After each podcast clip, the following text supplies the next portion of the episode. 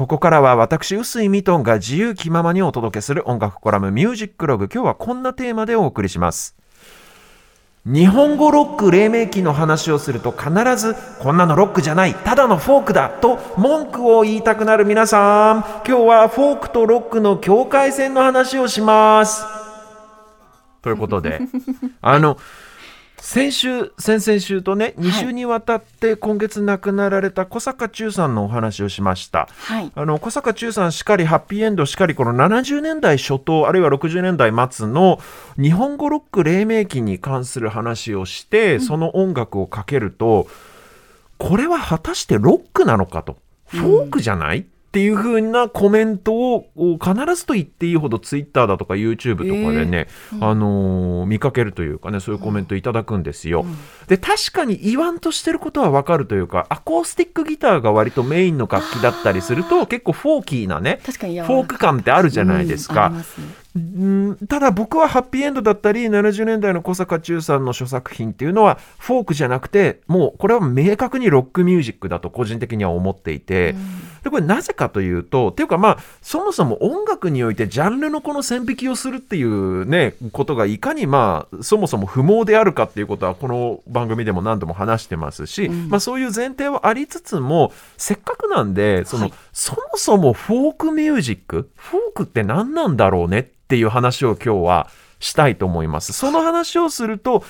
ロックとはどういうふうに違うのかっていうのが、おのずとぼんやり見えてくるんじゃないかと思いまして。でね、きのこさん、あの、ファッションの世界で、フォークロアなんていう言葉結構使いません？はい、聞いたこともありますね。ちょっと民族衣装っぽいテイストが入ってるとかね、あの、そういうお洋服とかスタイルのことをフォークロアなんていうふうに言うと思うんですけど、うんフォークっていうのはもともと英単語の意味としては民族とか、うん、大衆とか人々とかそういう意味を持つ単語なんですよ。でロアっていうのはこれ英単語のラーン学ぶとか学習するあるいは教えとか、うん、そういうようなことがこうなんていうかなまった設備語みたいなものでつまりフォークロアで民族その民族に古くから伝わるその人々の間で古くから伝わるっていうような意味合いになるんですね。うんで音楽の世界でもフォークっていうのはそもそもは大元の言葉の意味としては、はい、世界各地でそのエリアエリアごとに民衆の間に伝わる音楽のことなんですよ。うん、まあ民族音楽とかそういうことですね。で音楽を録音して記録に残せるようになったのっていうのはたかだかこの100年の話ですから。うんそうやって記録されるようになるもっと前から口伝えで各地で伝わってる音楽っていうのはあるわけじゃないですか、はいはい、そういう民族音楽伝承音楽のことをフォークミュージックあるいはフォークロアミュージックともともと言っていたわけなんですね。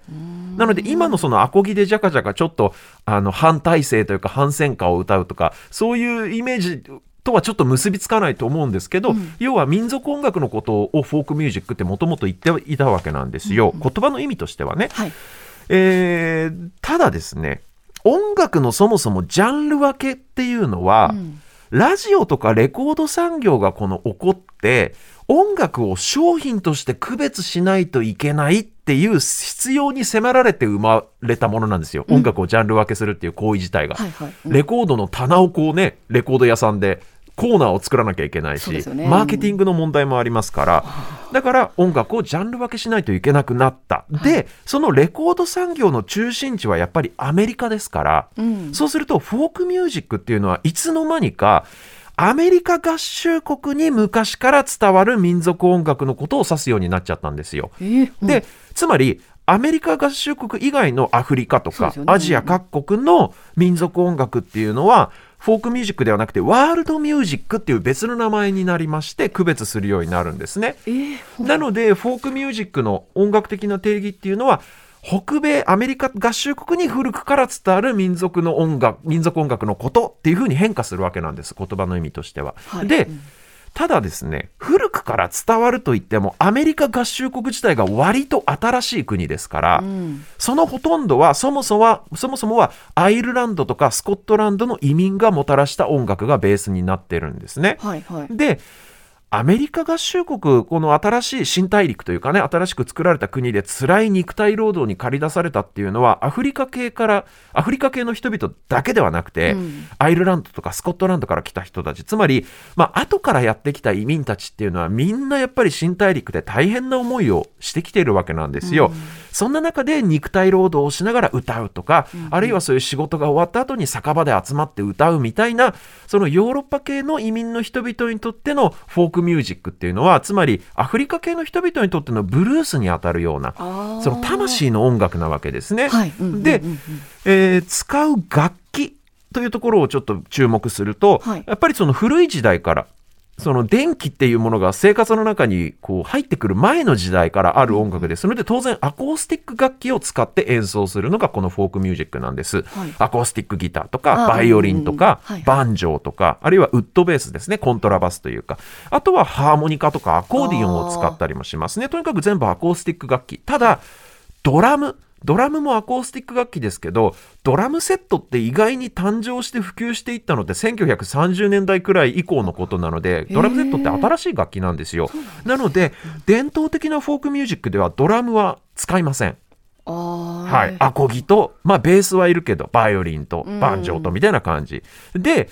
このフォークミュージック、もともとはこの民族音楽なので、古くから伝わる伝統歌を歌うわけなんですけれども、うんラジオ放送がね、始まって20世紀の頭から、はい、ラジオ放送始まってレコード産業っていうのが勃興しますと、この伝承歌のスタイルにオリジナルの自分の言葉を乗せて歌う人たちっていうのが登場します。オリジナル。っていうかもともとこれあの民民間に伝わる歌ですからみんな好き勝手に歌詞をアレンジして歌うみたいな文化は当然それ以前もあったとは思うんです。はい、なんですがレコードとかラジオっていうメディアが出現したことによって、うん、そういう替え歌名人みたいな人が、うんうんうん、その言葉を載せるセンスがめちゃくちゃある人っていうのが可視化される世の中に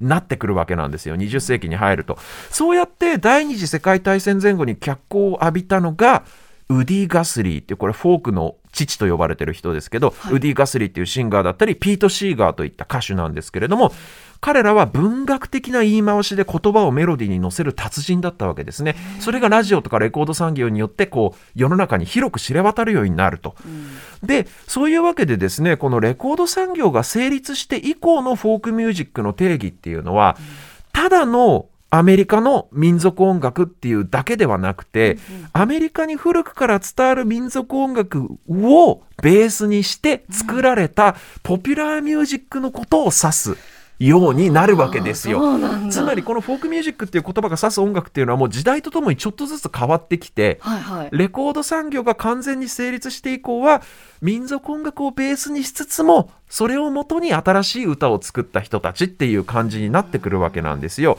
うんただやっぱり民衆の歌民衆の生活の中にある歌なので、うん、結構その反体制というか政府に対してのこのプロテストソングみたいなもの多くて、はいはい、なので戦後ですねこれ赤狩りの対象になったりするんですよ。要は共産主義として取り締まりの対象になるんですね。アメリカでは、はいはい、なので一時期ちょっと下火になったりもするんですけど1960年代に入るとアメリカもどんどん豊かになって、うん、あんまりこの共産主義に対する恐れみたいなものも怯えみたいなのもなくなってくると、はい、若者たちの間でこういった古い民族音楽の文化っていうのが結構ブームになるんですよ。リバイバルですこれもやっぱり。ちょっと前の時代のものがあえてこれかっこよくないみたいな感じになったわけですね、うん、60年代。そういうフォークミュージックのリバイバルブームの中で現れたのがボブ・ディランとかピーター・ポールマリーとかね。それフォークの世界でのスターがたくさん誕生したことによってまたシーンがここ盛り上がるわけですよ。うんうん、で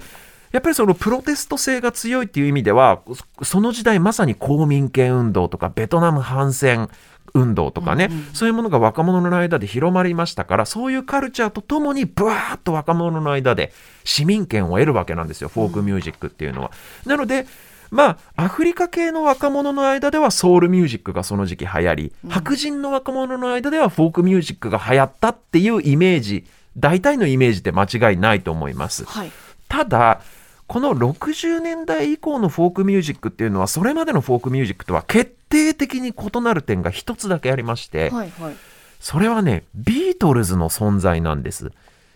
ビートルズ。ビートルズって言うとつまりこれ言い換えればロックミュージックなんですけど、はいうん、1960年代以降っていうのはもうこれロックミュージックの時代なんですよ。フォークも例外なくロックの影響を受けることになります。そのロックの影響ってじゃあ何って？ロックはフォークとどう違うの、うん、って、ね、ロックっていうのはもともとそのアフロ系のアメリカ人の黒人の人たちが、うん、あ築いた音楽文化、うん、ブルースっていうものに基づいてるわけなんですけれども、はい、これをそのエレキギターだったりさっき言ったドラムセットだったり、うんうん、新しい楽器でかい音のなる新しい楽器を使って、ダンスミュージックとして仕立てたのがロックンロールなわけですね。うんうん、でってことはですよフォークミュージックでは使わない楽器を使う音楽なわけですよロックっていうのは。で一言でロックの影響フォークが受けたロックの影響って何かっていうなら楽器なんです。楽器？ドラムセットとかエレキギター、はい、それまでの時代にはなかった楽器をフォークも取り入れるのか？っていう話になるわけですよ。若者の間ではとにかくロックが大ブームっていうかロックが当たり前になってきてると、うんうんうん、フォークもじゃあドラム使ってやる？とかエレキ使う？みたいな話になるわけなんですけど、うんうんただフォークはあくまでも伝統的な民族音楽に根ざしているものですから、うん、近代的な楽器であるドラムはおろか、うん、電気を使うエレキギターエレキベースなんてまあ、言語道断なわけですよ、ね、保守的なフォークミュージックのファンから言わせれば、うん、だから当時はジャンルとしてロックとフォークっていうのは明確な線引きがそれはそれは明確な線引きがあったんです。何かっつったらエレキとドラムを使うか使わないかです。楽器ですね、うん、楽器がとにかく使う楽器がもう明らかに違うと、うん、そんな古式ゆかしいフォークミュージックの文化に風穴を開けたのがかのボブ・ディランなんですよ、うん、1965年ニューポートフォークフェスティバルという、まあこれ非常に有名なフォーク音楽の祭典で、フェスで、彼はエレキを持って登場するんですね。で、ロックバンドを引き連れてドラムセットを置いて、フォークを聴きに来た観客からは大バッシング、大ブーイングを受けるんです。そうですよね。フォークを聴かせろ、この裏切り者と、罵られまくるっていう。ただボブ・ディランそのバッシングにはへこたれず、はい、その後もエレキギターとドラムセットを使ってツアー回りますし各地で大ブーイングを浴びながらでそういったアルバムもリリースしてそのアルバムが大ヒットすると、うん、これも認めざるを得なくなるわけですね実績ができちゃうと。じゃあロックバンドの編成と楽器でやるフォークは仕方ないからフォークロックっていう名前でもつけるかなんていうな、ね、そんな話にもなりまして、うん、まあフォークはやっぱりもともとが民衆のための音楽ですから、うん、新しく生まれた大衆音楽であるロックの要素を吸収していきますし、ロックはロックでですよ、そのフォークミュージックの伝統であるその文学的に世相を切り取るみたいな歌詞で、歌詞で世相を切り取るみたいな要素を吸収しますし、ボブ・ディラン以降というのは両者の線引きが非常に曖昧になっていくわけですね。だから我々聞くリスナー側としてもあまあアコギジャカジャカかき鳴らして歌ってればそれはフォークなのかななんていう非常に曖昧なイメージになってきちゃうわけなんですよ。なのでフォークミュージックの成立の背景を知った上で、ロックとフォークを明確に分けるものを一つ挙げろと言われればやっぱりそれは使われる楽器の違いっていうのが結構大きくて、うん、特にドラムです。ドラムで刻まれる8ビートっていうのが、これはねやっぱりロックロックはルーツがダンスミュージックですから、ドラムによって刻まれるビートって非常に重要な要素でそれがフォークミュージックとは一番違うところなわけなんですよ。で小坂忠さんとかハッピーエンド界隈の音楽っていうのがアコースティックギターが主役になってることが多いんで、はい、それをもってやっぱこれはロックじゃなくてフォークじゃないかって言われることも非常に一般的にも多いんですけれども、うん、彼らは明らかにドラムの8ビートというものを軸に音楽を作るリズムから音楽を作ってメロディーを作っていた人たちなんですよ、はい、そういう点で言うとやっぱりフォークとは言えないんですよね。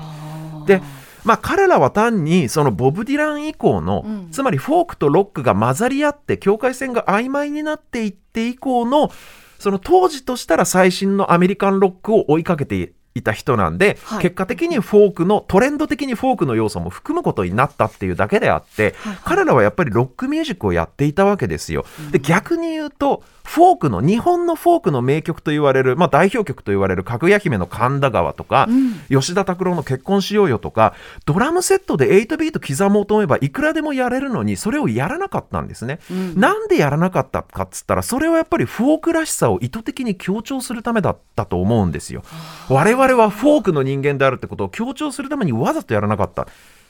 と思うんです僕は、なんで逆に言うとフォークをフォークたらしめるのはドラムセットでその8ビートを刻まないことにあるわけですね。なので今日はまあ、バンジョーとかアコギとかいろいろフォークミュージックな要素がたくさん入っている小坂忠さんの1972年のライブ音源を聞いていただきたいんですが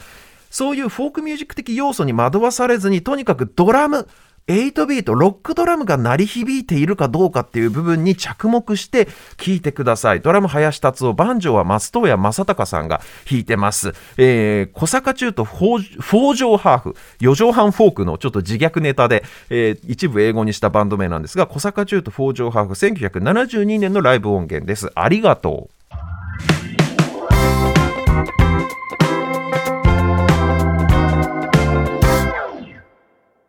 お送りしているのは小坂中とフォージョーハーフでありがとうという1972年のライブ音源をお届けしました。小坂忠さん、ファーストアルバムがね、あの、これはロックじゃない、フォークだっていうふうに評論家に言われたもんで、それで頭にきて、はい、その後の自分で組んだバンドを、フォージョーハーフっていう、四畳半フォークから取って、フォージョーハーフって名付けて、えー、このバンドを組んだんですけれども、ドラム林達夫、バンジョー、増戸谷正隆という、ほぼ同じメンツで撮ってるのが吉田拓郎、結婚しようよなんですけど、うんうん、結婚しようよの方を聞くと、ちゃんとスネアとハイハットで8ビートを刻んでない。キックを軽くトントトンって踏んでるだけなんで、フォークを目指して作られた音楽とロックを目指して作られたこの小坂中の音楽との差は結構わかるかなと思うんで、ちょっと結婚しようよの方もぜひ聴き比べてみてほしいなと思いますけれども、